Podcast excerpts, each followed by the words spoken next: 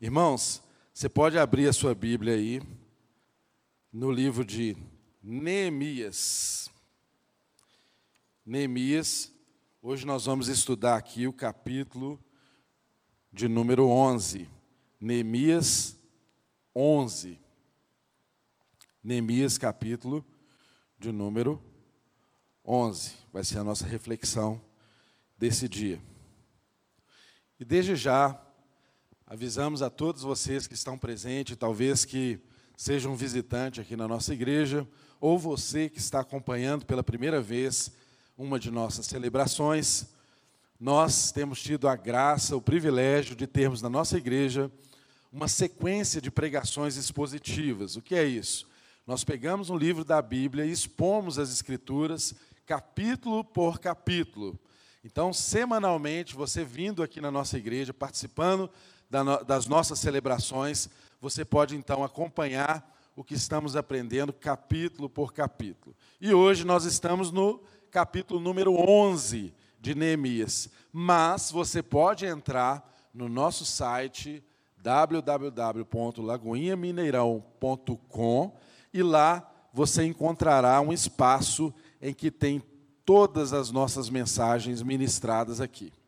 Tanto em vídeo, no vídeo você vê o culto na sua integralidade, como também você tem a opção de, em podcast, ouvir apenas o momento da ministração da palavra de Deus.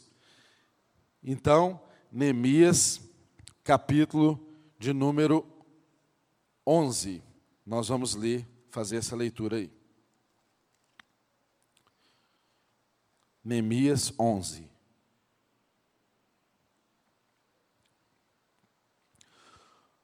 Os líderes do povo passaram a morar em Jerusalém e o restante do povo fez um sorteio para que de cada dez pessoas, uma viesse a morar em Jerusalém, a santa cidade. As outras nove deveriam ficar em suas próprias cidades.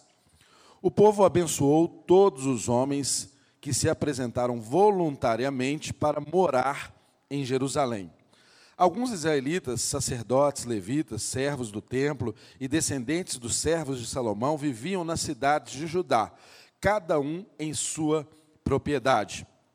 Estes são os líderes da província que passaram a morar em Jerusalém. Além deles, veio gente tanto de Judá quanto de Benjamim viver em Jerusalém. Dentre os descendentes de Judá, Ataías, filho de Uzias, neto de Zacarias, bisneto de Amarias, Amarias, filho de Cefatias e neto de Maalaleel, descendente de Pérez. Mazéias, filho de Baruque, neto de Col-Rosé, bisneto de Asaías, Azarias, filho de Adaías, neto de Joeribe e bisneto de Zacarias, descendente de Selá. Verso 6. Os descendentes de Pérez que viviam em Jerusalém totalizavam 468 homens de destaque. Dentre os descendentes de Benjamim, Salu, filho de Mesulão, neto de Joede, bisneto de Pedaías, Pedaías era filho de Colaías, neto de Maazéias, bisneto de Etiel, tetraneto de Jesaías, os seguidores de Saul, Gabai e Salai totalizavam 928 homens. Joel, filho de Zicre, era o oficial superior entre eles, e Judá, filho de Hassenua, era responsável pelo segundo distrito da cidade. Verso 10. Dentre os sacerdotes, Gedaías, filho de Joiaribe, Joaquim, ja, Jaquim, Seraías, filho de Ilquias, neto de Mesulão, bisneto de Zadok. Zadok era filho de Meraiote, neto de Aitube, supervisor da casa de Deus. E seus colegas que faziam o trabalho do templo totalizavam 822 homens. Adaías, filho de Jeroão, neto de Pelaías, bisneto de Anzi. Anzi era filho de Zacarias, neto de Pazu, bisneto de Malaquias, e seus colegas que eram chefes de famílias totalizavam 242 homens. Amassai, filho de Azarel, neto de Azai, bisneto de Mesilenote, tetraneto de Imer. Os seus colegas, que eram homens de destaque, totalizavam 128. O oficial superior deles era Zab, Zabdiel, filho de Gedolim. Dentre os levitas, Semaías, filho de Rassub, neto de Azricão, bisneto de Asabias, tetraneto de Buni, Sebatai e Josadab, dois dos líderes dos levitas encarregados do trabalho externo do templo de Deus. Matanias, filho de, de Mica, neto de Zabdi, bisneto de Asaf, o dirigente que conduzia as ações das, de graças e as orações. Baquebuquias, o segundo entre os colegas de Abda, filho de Samua, neto de Galau, bisneto de Judutum, os levitas totalizavam 284 na cidade santa. Os porteiros, Acube, Talmon e os homens dos seus clãs que guardavam as portas eram 172. Verso 20. Os demais israelitas, incluindo os sacerdotes e os levitas, estavam em todas as cidades de Judá, cada um na propriedade de sua herança, os que prestavam serviço no templo moravam na colina de Ofel, e Zia e Gispa estavam encarregados sobre eles. Oficial superior dos levitas em Jerusalém era Uzi, filho de Bani, neto de Assabias, bisneto de Matatias, tetraneto de Mica. Uzi era um dos descendentes de Asaf, que era responsável pelas músicas do templo de Deus. Eles estavam sujeitos às prescrições do rei, que regulamentavam suas atividades diárias. Petaías, filho de Mesesabel, descendente de Zerá, filho de Judá, representava o rei nas questões de ordem civil.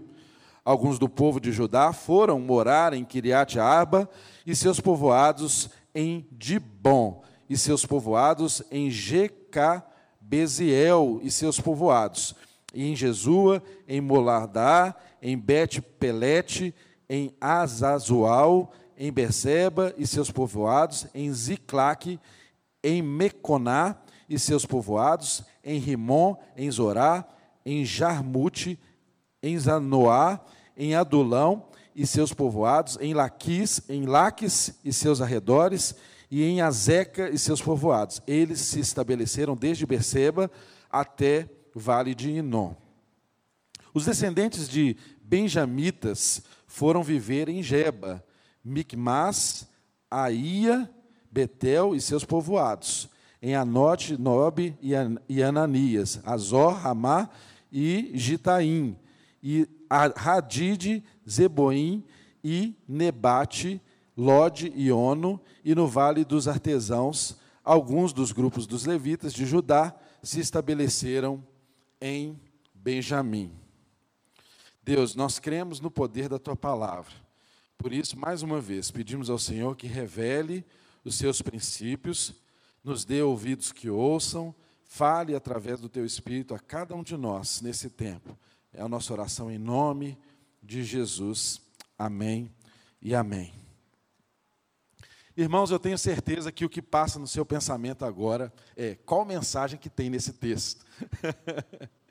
Nós lemos um texto aqui que fala de várias famílias que fala de vários nomes né, inspiradores para você colocar no seu próximo filho, né? alguns deles que travam a língua, que eu, nem, que eu mal consegui falar aqui, que são nomes das famílias dos povos que habitavam ali a região de Jerusalém.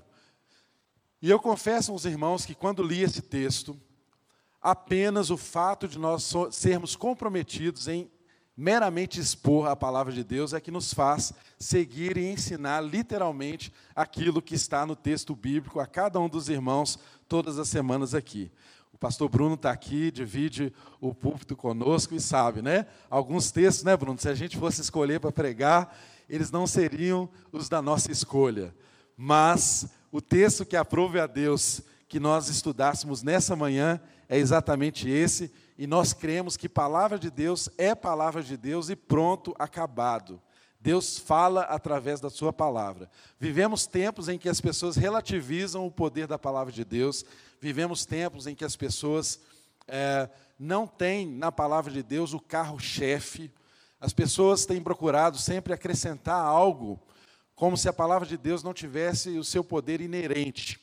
E nós cremos que a palavra de Deus é transformadora, ela é salvação para todos nós, e por isso o Espírito de Deus há de ministrar aos nossos corações através desse texto do capítulo 11, que a princípio parece um texto tão árido, não é?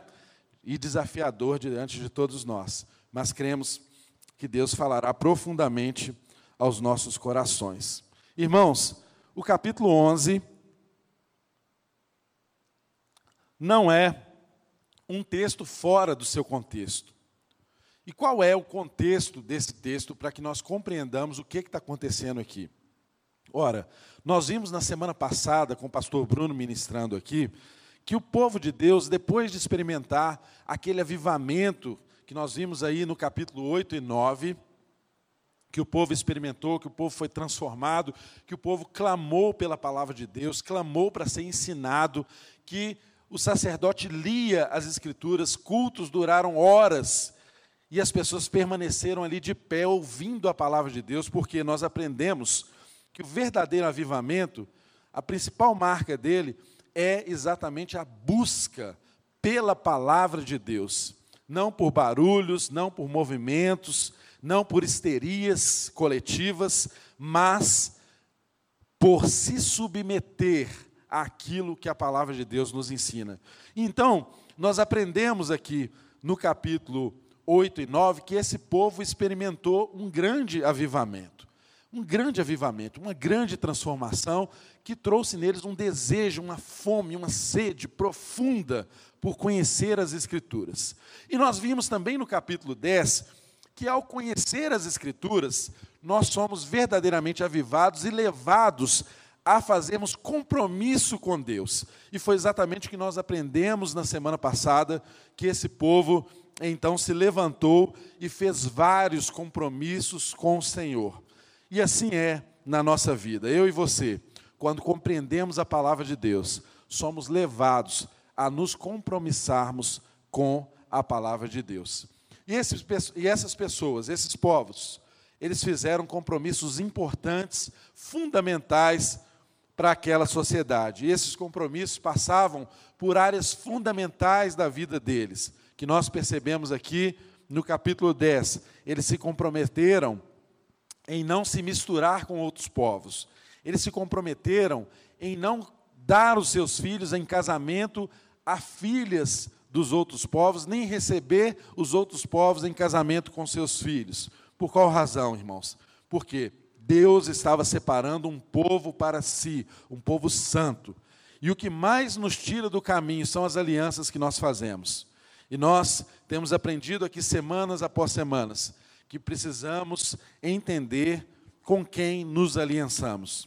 E uma das alianças mais fundamentais que a palavra de Deus nos ensina é a aliança do casamento. Nós defendemos o casamento, somos a favor da família, do casamento nos padrões da palavra de Deus entre um homem e uma mulher, mas ainda assim, Deus deseja que eu e você sejamos criteriosos na escolha daqueles que hão de caminhar conosco pela vida. É tão importante, irmãos, a escolha de alguém se dar dentro dos critérios da palavra de Deus, porque Deus estava protegendo o seu povo e a sua palavra quando ele colocou essa imposição e quando esse povo fez esse compromisso. Porque nada há de mais destruidor para as famílias do que um jugo desigual. Imagine você, você quer ensinar princípios cristãos para os seus filhos. Nós apresentamos aqui esse projeto do Cosmo Kids Up, que é exatamente reforço escolar com princípios cristãos. Você quer ensinar o seu filho a andar nos caminhos de Deus, mas às vezes o seu marido ou a sua esposa não comunga da mesma fé. E aí ele quer levar o seu filho para outros caminhos. Ora, isso é um fato na vida de muitas pessoas que só conheceram Jesus depois de estarem casadas e não desfarão o casamento por causa disso. Mas você, jovem, que ainda não se casou, você deve pensar a respeito disso. E essa palavra é aplicável na minha vida e na sua vida hoje. É muito importante as alianças, são muito importantes as alianças que fazemos. O texto passado também, dentro do contexto, ele nos explica que esse povo fez um compromisso de guardar o dia do descanso. e não ficar burlando as regras do descanso, porque às vezes eles não trabalhavam no dia do descanso, aparentemente, mas estavam na porta da cidade fazendo negócios com pessoas de fora. Então não tem jeito de nós mascararmos a nossa relação com Deus. Deus estabeleceu que nós precisamos descansar. O próprio Deus criou os céus e a terra e descansou. Ele estabeleceu um princípio do descanso. Não quer dizer necessariamente, nós aprendemos isso detalhadamente aqui na semana passada, que nós devamos guardar o sábado, porque Deus nos mostrou em Jesus que Ele é o Senhor do sábado. Mas há um princípio nisso, eu e você precisamos descansar. Você, meu irmão e minha irmã, não vai proteger a sua família trabalhando 24 horas por dia, sete dias por semana. Isso não funciona. Isso vai fazer você se danar na sua saúde, isso vai fazer você se alienar da sua família, isso vai fazer os seus filhos crescerem e você nem perceber que isso aconteceu. Então, o princípio de Deus é que eu e você tenhamos um tempo de descanso. E quando descansamos, nós trabalhamos melhor. Quando descansamos, nós produzimos mais. Eu sei que isso é desafiador. Temos dito isso semana após semana. Em tempos como os tempos da pandemia, em que nós estamos no home office, tem sido muito mais desafiador limitar o tempo do trabalho e o tempo do lazer e o tempo de sentar à mesa junto com a família. Mas isso para Deus é importante. E entenda: se algo é importante para Deus, é porque é importante para nós. O fabricante sabe como eu e você funcionamos. O texto nos ensinou também um princípio importante, aqui fundamental, ainda no capítulo 10, para entendermos o contexto do que tratamos aqui no 11 que eles fizeram um compromisso de sustentar o templo. Irmãos, havia muitos sacerdotes que haviam deixado, não é isso mesmo, Bruno? Haviam deixado as suas atividades sacerdotais, eles deixaram de se dedicar ao ensino da palavra, à oração, porque as pessoas não estavam sustentando o templo. Não havia no meio do povo um princípio de responsabilidade. Eles estavam deixando de levar as ofertas, de levar os dízimos ao templo, e isso fez com que aquele sistema criado por Deus fosse desfeito, e os sacerdotes não estavam mais podendo se dedicar exclusivamente ao serviço do Senhor. E aí, aquela sociedade estava fadada a se desfazer dentro do propósito que Deus tinha para ela. Por quê? Tudo isso, irmãos, que nós estamos estudando, Toda essa reforma, toda essa reconstrução de Jerusalém depois do cativeiro, nós vimos isso nos capítulos anteriores, eles ficaram cativos pelo Império Babilônico. Depois caiu o Império Babilônico, eles ficaram cativos no Império Persa. Depois eles foram permitidos voltar e reconstruir Jerusalém. Veio a primeira leva de pessoas com Esdras, Zorobabel. Nós estudamos isso lá no livro de Esdras. De Esdras. Começou então a reconstrução dos muros. Eles enfrentaram oposições, mil oposições, povos vizinhos se levantando contra eles, mas eles mantiveram firmes, se uniram, tiveram a liderança. Com Neemias, eles foram e edificaram em 52 dias um muro que estava há séculos derribado e desprotegido aquela cidade. Nós vimos que depois de reconstruir os muros, Neemias começou a reconstruir a sociedade que havia de habitar dentro daqueles muros, e então houve uma um conserto social no meio daquele povo. As desigualdades, as distorções sociais foram consertadas ali e houve então um momento em que as pessoas restituíam umas às outras, houve um momento que um que fez o seu irmão de escravo o libertava, houve ali um conserto social. E nós estamos em que ponto aqui agora, irmãos? Depois que o povo se consertou, depois que o povo se voltou para a palavra e foi reavivado. Depois desse reavivamento que gerou no coração deles um compromisso diante de Deus e dos homens e dos seus irmãos, a cidade estava pronta, construída, com seus muros erguidos, mas não estava habitada. E é exatamente aqui que nós entramos no capítulo de número 11. Quando há aqui então o repovoamento da cidade de Jerusalém. Irmãos, quando nós falamos aqui da cidade de Jerusalém, você precisa transpor esse texto para a nossa realidade. O que, que Jerusalém representava para esse povo aqui? Jerusalém, para esse povo, era o centro da adoração. Jerusalém era a cidade santa de Deus. Jerusalém foi um veículo escolhido por Deus para manter um povo unido, um povo separado, de modo que esse povo desse a ambiência adequada para vir o nascimento do Messias. Jesus é o leão da tribo de Judá. Daqui veio a descendência de Jesus. Daqui veio o ambiente que gerou Jesus Cristo na nossa vida. Então era necessário conservar essa tribo, tanto que todas as outras foram destruídas.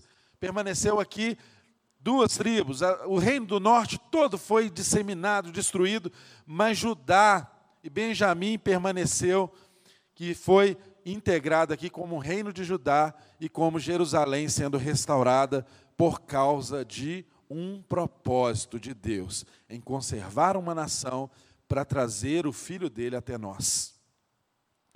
E quando nós falamos de Jerusalém aqui, nós temos que entender que hoje isso se aplica perfeitamente ao que é a igreja do Senhor.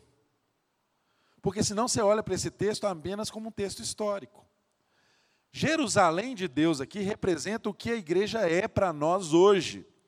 Porque em Cristo Jesus, eu e você fomos levantados como igreja, e o livro de Efésios nos ensina isso de uma forma linda, que eu e você somos edifício de Deus, nós somos corpo de Cristo, somos munidos de dons diversos, mas Deus ao mesmo tempo trabalha com a diversidade para promover a unidade. Loucuras, coisas de Deus. Mas ele sempre fez assim, para nos fazer um, para nos fazer unos, para nos fazer unidos, ele nos faz exatamente diversos.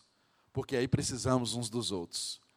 E esse mesmo movimento que nós vemos na história da igreja, que você consegue perceber de uma forma muito clara no livro de Efésios, nós percebemos aqui também nesse texto, porque Jerusalém representava o remanescente fiel de Deus na história da humanidade.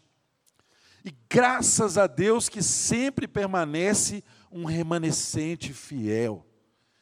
Tomara, meu irmão e minha irmã, que eu e você sejamos remanescente fiel de Deus. Tomara que eu e você sejamos encontrados dentre os poucos que permanecem fiéis à palavra de Deus.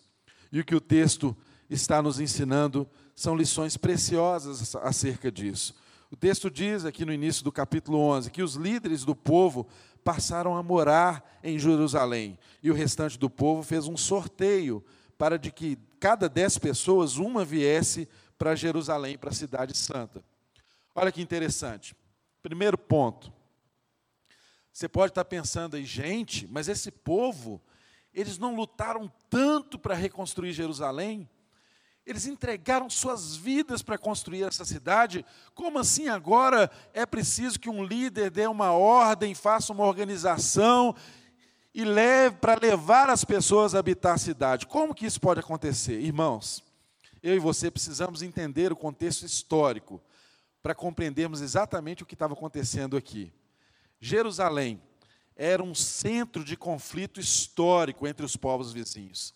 Então, morar em Jerusalém não era algo muito desejável para as pessoas que já estavam estabelecidas aos arredores. Sem contar que Jerusalém, o texto diz, era uma cidade vazia. Eles construíram e reconstruíram o templo, o muro, as casas, mas não havia gente naquela cidade. E irmãos judeus gostam de lugar que tem gente. Porque senão como é que vai colocar o lojinha? Não é? Como é que vai fazer comércio? Como é que vai vender? Como é que vai comprar? Como é que vai negociar? Morar em Jerusalém, naquele contexto, doía no bolso. Morar em Jerusalém, naquele contexto, implicava em renúncia de conforto, em renúncia de propriedades, em renúncia de um patrimônio construído há séculos. Eles estavam ali estabelecidos há, há dezenas de anos. Compreende o contexto? Por que, que as pessoas não queriam ir para Jerusalém, mesmo a cidade estando devidamente edificada, devidamente construída, devidamente erguida? Mas o propósito de Deus era que o povo habitasse também em Jerusalém. O propósito de Deus era que a sua cidade santa fosse habitada, protegida e sustentada. Irmãos, nós vivemos um tempo muito semelhante. Quero fazer aqui uma aplicação com, a, com relação à vida da igreja. Diante desses tempos de pandemia, eu e você começamos a experimentar nas nossas casas determinados confortos e um desses confortos foram os irmãos que se habituaram a congregar à distância. Digamos, congregar à distância, porque eu não sei se isso é possível verdadeiramente. Esses irmãos permaneceram em casa, começaram a gostar do culto, e como o pastor Bruno disse aqui na semana passada, alguns irmãos falam assim: olha, eu, eu congrego em várias igrejas. Hoje eu estou na igreja tal, amanhã eu estou na igreja tal, tudo pela internet, tenham acesso aos cultos, enfim. Olha, irmãos, eu estou falando de algo que nós experimentamos. Tem pessoas nos acompanhando aqui na transmissão. Mas eu quero dizer algo importante para você. Jerusalém precisa ser habitada. A igreja precisa ter as pessoas unidas. Não estou dizendo aglomeradas, mas nós precisamos assumir o compromisso de uns com os outros, de termos e mantermos a comunhão. Isso é fundamental. O corpo de Cristo, ele se manifesta pela unidade, pela união dos dons. E quem não congrega está trabalhando contra o propósito da igreja. Sabia disso? Que eu e você podemos ser adversários da obra de Deus quando não assumimos o nosso lugar quando não assumimos a nossa responsabilidade, quando não temos o nosso lugar no corpo, que Deus já falou conosco, já nos ensinou na palavra dele que é o nosso lugar. Irmãos, esses irmãos experimentavam isso. E o que, que foi preciso fazer? Aí nós aprendemos lições importantíssimas aqui. Primeiro ponto, o capítulo inicia dizendo que os líderes do povo passaram a morar em Jerusalém. Irmãos, nós temos que ressaltar que isso é lindo na palavra de Deus. Quando nós estudávamos em Esdras, nós vimos que determinados pecados aconteceram na vida do povo, porque os primeiros a pecar foram os líderes e os oficiais, aí todo o povo pecou. E nós batemos nessa tecla aqui, quando ensinamos. E agora nós queremos falar também, louvar a atitude desses líderes, porque os líderes foram os primeiros a se posicionar. Eles falaram assim: não, nós vamos assumir o compromisso de habitar Jerusalém. E o texto diz que os líderes do povo passaram a morar em Jerusalém. Eu não sei em qual nível você exerce liderança na vida, na igreja, no trabalho, mas saiba, meu irmão, que a posição que você toma, ela tem o poder de influenciar muitas e muitas vidas. Não despreze o poder da influência que Deus colocou sobre a sua vida. Há uma geração de pessoas olhando para você. Por mais que você queira ou não, isso é um fato, isso é uma realidade. Há pessoas que olham para as suas decisões, há pessoas que olham para as suas posições, há pessoas que olham para as atitudes que você toma. E eu tenho absoluta convicção que em algum nível, em algum lugar, em alguma função, em alguma ocupação, você exerce liderança. Tome posições certas. Ainda que essas posições impliquem prejuízo, ainda que essas posições impliquem desconforto, em ter que sair da zona de conforto. Porque certamente é também para os líderes era um enorme prejuízo escolher voltar para uma cidade desabitada, para uma cidade que não tinha pessoas. Mas eles foram. E o texto diz que eles lançaram sorte. Gente, na antiguidade era comum, quando eles queriam tomar a decisão de algo, eles lançar sorte. Era uma espécie de um sorteio, para saber qual era o resultado e entendiam que aquilo era uma direção de Deus. Então eles lançaram sorte. E o texto diz que lançaram sorte para que de cada dez pessoas, uma viesse morar em Jerusalém, na cidade santa, e as outras nove deveriam ficar em suas próprias cidades. Então, o que, é que nós aprendemos aqui? Uma em cada dez pessoas teve que ir para Jerusalém. O líder precisou tomar uma atitude, fazer uma exigência, e eles lançaram sorte para que o sorteado tivesse que ir morar em Jerusalém, querendo ou não, mas obedeceria, porque quando lançaram sorte, entenderam que o resultado do lançar sorte fosse a vontade de Deus. Mas percebam que não foi todas as pessoas que foram para Jerusalém. Porque o propósito de Deus para nós, como igreja, também é esse. A igreja está espalhada por tantos lugares. Nós temos o privilégio de ter igreja em muitos lugares. Na Lagoinha nós temos 500 igrejas aproximadamente. Mas Jerusalém aqui não foi desprezada. O texto nos ensina que 10% das pessoas foram colocadas ali, comissionadas para estarem em Jerusalém. E o texto diz mais que os outros nove ficaram em suas próprias cidades, e o verso 2 diz que o povo abençoou todos os homens que se apresentaram voluntariamente para morar em Jerusalém. Irmãos, então, além desses que foram lançados sorte para ir para Jerusalém, e além dos líderes que tiveram a iniciativa de passar a morar em Jerusalém, houve pessoas que se voluntariaram a isso. Irmãos, coisa mais linda que tem na vida de um ser humano é aquilo que o motiva a se voluntariar a alguma coisa. Coisa mais linda do trabalho de Deus na nossa vida, do Espírito de Deus na nossa vida, é quando ele gera em nós um coração voluntarioso. Então, houve pessoas aqui que não foram obrigadas a ir. Mas, o que é um voluntário, irmãos? Um voluntário é alguém que consegue compreender a miséria do outro. É alguém que é movido por misericórdia. Nós temos aqui na nossa igreja um trabalho tão lindo de pessoas que se voluntariam para levar comida para moradores de rua. E há pessoas nessa equipe que, inclusive, se voluntariam a dar banho, em ajudar no banho dos moradores de rua. Irmãos, eu e você sabemos que não é fácil fazer esse tipo de coisa, não é agradável. As pessoas que moram na rua, às vezes cheiram mal, às vezes estão embriagadas, às vezes estão drogadas. Gera em mim e você a necessidade de nós sairmos da nossa zona de conforto para fazermos isso.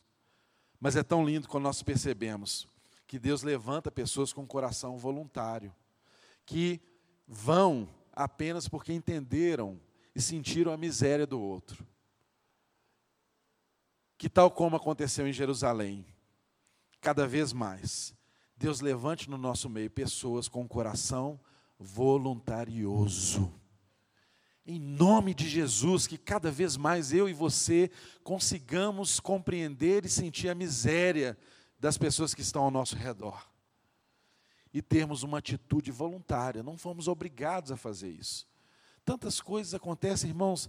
Nós estamos aqui num momento deste de celebração, Antes de nós trazermos a palavra aqui, tivemos músicos tocando, cantando, voluntários. Pessoas que se dedicam ao Senhor,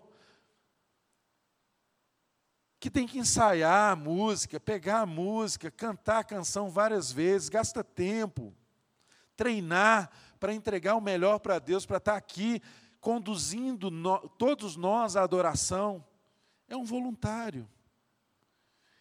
É alguém que se entregou. E nesse texto nós aprendemos coisas maravilhosas que ele começa a descrever, nós não vamos ler o texto todo, já lemos, mas ele começa a descrever várias categorias de pessoas, líderes, que se entregaram para estar ali presente, e vários tipos e categorias de pessoas, porque a igreja é formada por vários tipos de gente. Não tem nenhum trabalho na igreja que seja mais importante do que outro. A igreja não é a igreja dos sacerdotes. A igreja só caminha quando caminha harmonicamente na manifestação de todos os dons. Todos são importantes.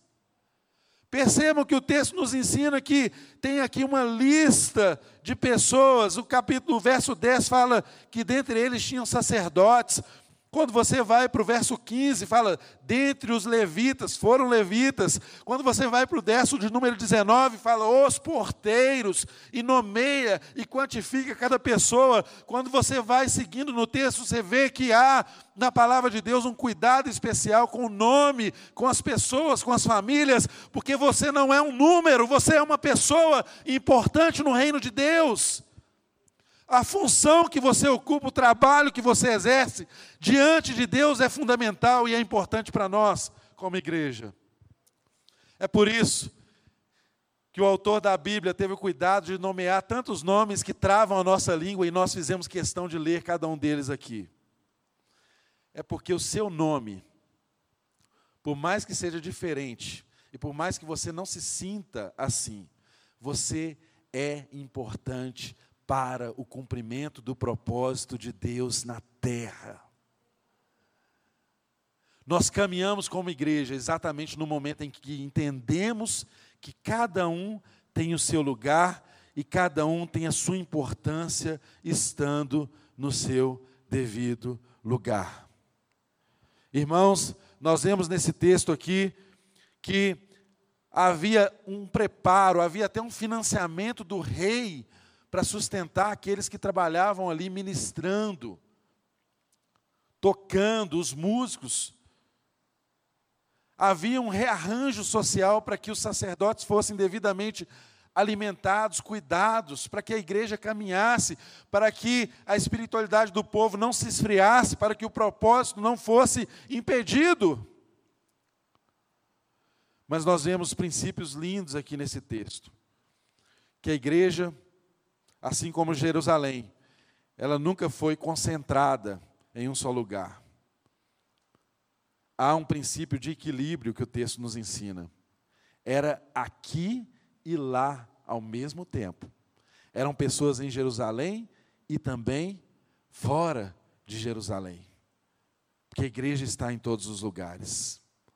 A gente percebe nesse texto claramente que há uma dependência de Deus, mas há também um princípio de planejamento. Nós vimos aqui várias partes desse texto falando de pessoas e depois no final falava: olha, o oficial superior deles era fulano de tal, o encarregado deles era fulano de tal. Igreja não é uma anarquia, tem ordem, tem organização, tem liderança. E nós precisamos eh, aprender que esse é um princípio de Deus para nós caminharmos. E o texto estabelece cada coisa no seu devido lugar. A ordem estabelecida para que a igreja então cumprisse o seu propósito. Jerusalém, nesse contexto, é a igreja nos dias de hoje.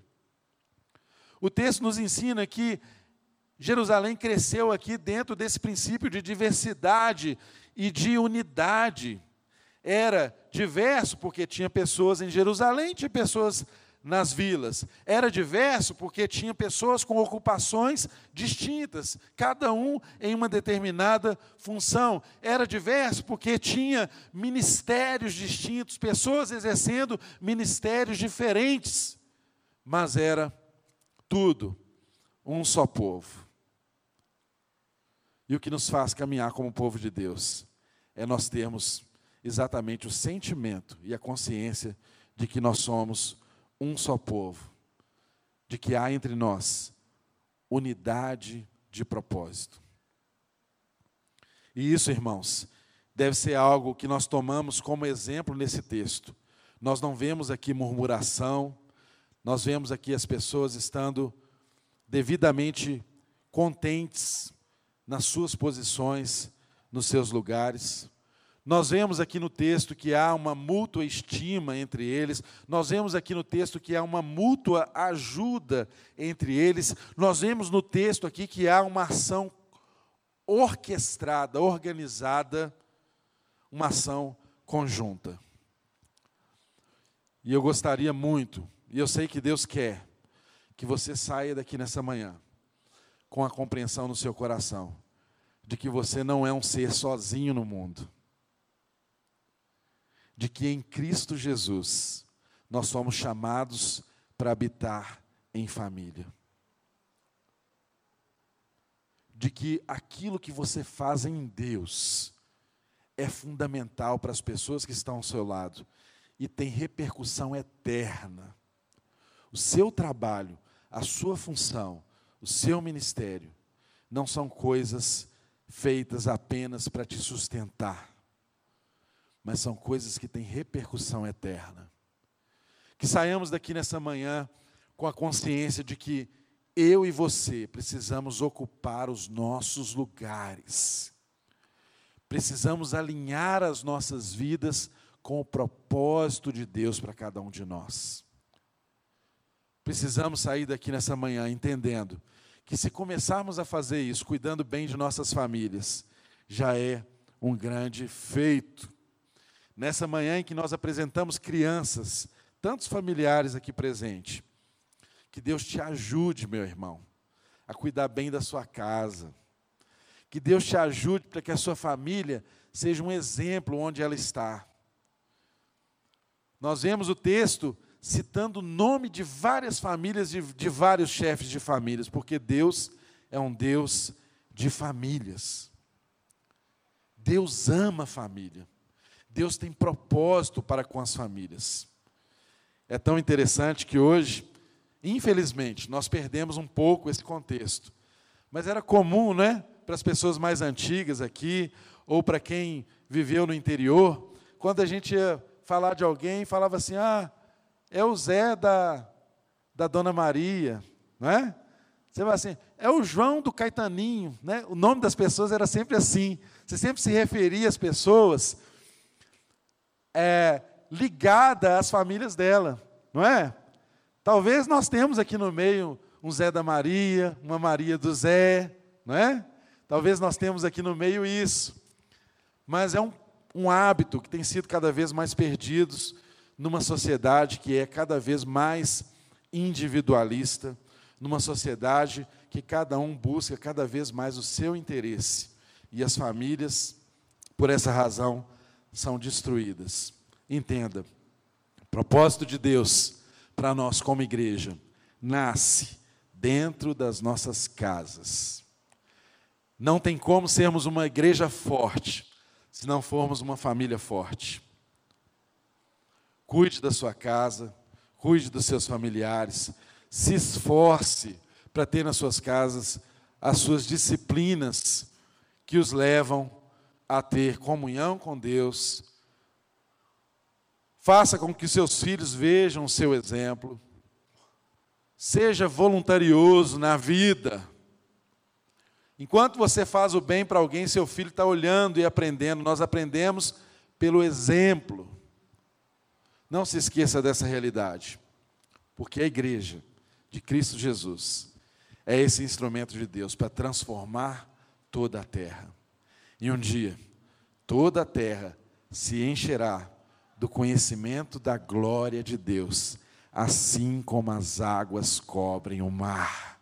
Um dia, toda a terra se encherá do conhecimento da glória de Deus, assim como as águas cobrem o mar.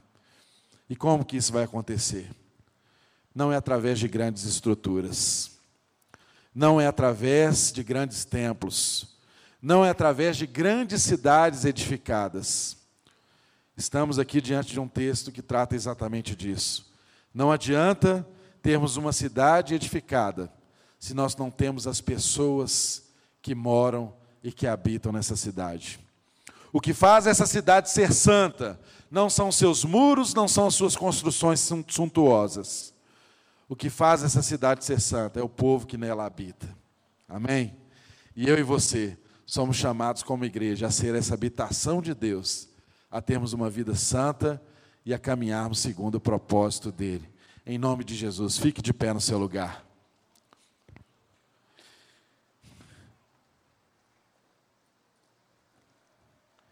Eu não sei com qual intenção você veio aqui nessa manhã. Talvez você veio aqui porque alguém te convidou que ia apresentar uma criança. E você até falou: olha, domingo eu vou lá no batizado do filho do fulano de tal. Gente não está batizando ninguém aqui, mas a gente entendeu a sua estada aqui, a sua vinda aqui. Isso é muito bem-vindo. Talvez você veio aqui hoje e estava afastado dos caminhos do Senhor há tanto tempo, e veio porque um amigo, alguém te convidou. Olha, a palavra de Deus diz: se você hoje ouve a voz do Espírito de Deus, não despreze isso no seu coração. Não despreze. Se Jesus fala ao seu coração que você precisa de um conserto, se Jesus fala no seu coração que você precisa habitar Jerusalém, que você precisa estar protegido, que você precisa estar em igreja, de que você precisa ser corpo de Cristo, e talvez seja essa, nesse dia, a grande oportunidade de você se reconciliar com Deus. Nós estamos aqui para te ajudar nisso. Ou talvez você nunca ouviu e nunca foi tocado como hoje, nesse dia, pelo fato de que Deus deseja ter você por completo e ter um relacionamento íntimo com você e transformar não apenas a sua vida, mas tudo que está no seu entorno, a sua casa, o seu filho, seu casamento, o seu trabalho. E você então quer falar assim para Jesus: Jesus, quero me entregar completamente ao Senhor. Seja o guia da minha vida, seja aquele que dita as regras, seja aquele que puxa e me leva pelo caminho. Se você está aqui com isso no coração, nós também queremos orar com você. Em nome de Jesus. Você que está em casa nos acompanhando, se essa também é a oração que está no seu coração, dobre o seu joelho e ore conosco. Eu convido toda a igreja a orar. E se você deseja receber Jesus Cristo como Senhor e Salvador da sua vida, você virá aqui à frente no final da reunião e vai nos procurar, porque nós temos muito interesse de te ajudar. Em nome de Jesus. Você em casa está recebendo o Senhor como Senhor da sua vida. Procure uma igreja onde seja proferido o evangelho verdadeiro. Se você estiver pertinho de nós, venha aqui na nossa casa, nós teremos o prazer de recebê-lo, mas procure estar em igreja para você cuidar de alguém e para você também ser cuidado. Oremos. Pai, te damos graças por essa manhã, Senhor, porque nunca, nunca nós chegamos diante da tua palavra e saímos, ó Deus, sem sermos cheios por ela. A tua palavra nos encheu aqui nessa manhã. O Senhor falou aos nossos corações, o Senhor nos transformou um pouquinho mais à imagem do teu filho. Nós somos gratos por isso. E nessa hora, Senhor, queremos confessar diante do Senhor que tu és o rei das nossas vidas, que nós não podemos caminhar para lugar nenhum que não seja aquele que o Senhor nos guiar. Por isso, Deus, receba nessa hora aqueles que confessam o teu nome como Senhor e Salvador.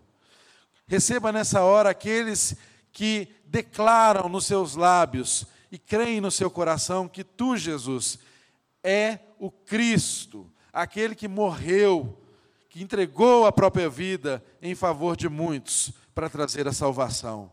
Alcance nessa hora também, ó Deus, aqueles que andaram distante dos teus caminhos e que foram tocados pela tua palavra e que desejam um conserto, que desejam um rearranjo, que desejam uma reforma na vida, Senhor. Traga-os para debaixo das tuas asas, tome-os no teu colo, ensina-os de novo, Senhor, a andar. E nós, como igreja, queremos receber a cada um destes que o Senhor tem nos dado, Senhor tal como a igreja de Atos, que todos os dias o Senhor acrescente a nós aqueles que hão de ser salvos, em nome de Jesus e para a tua glória. Meu irmão, que toda graça, que todo favor de Deus seja sobre, sobre, você, sobre a sua casa e sobre a sua família. Que você tenha a melhor semana da sua vida. Que Deus te abençoe e te guarde em todos os seus caminhos. Vá na graça, vá na paz, em nome de Jesus. Amém.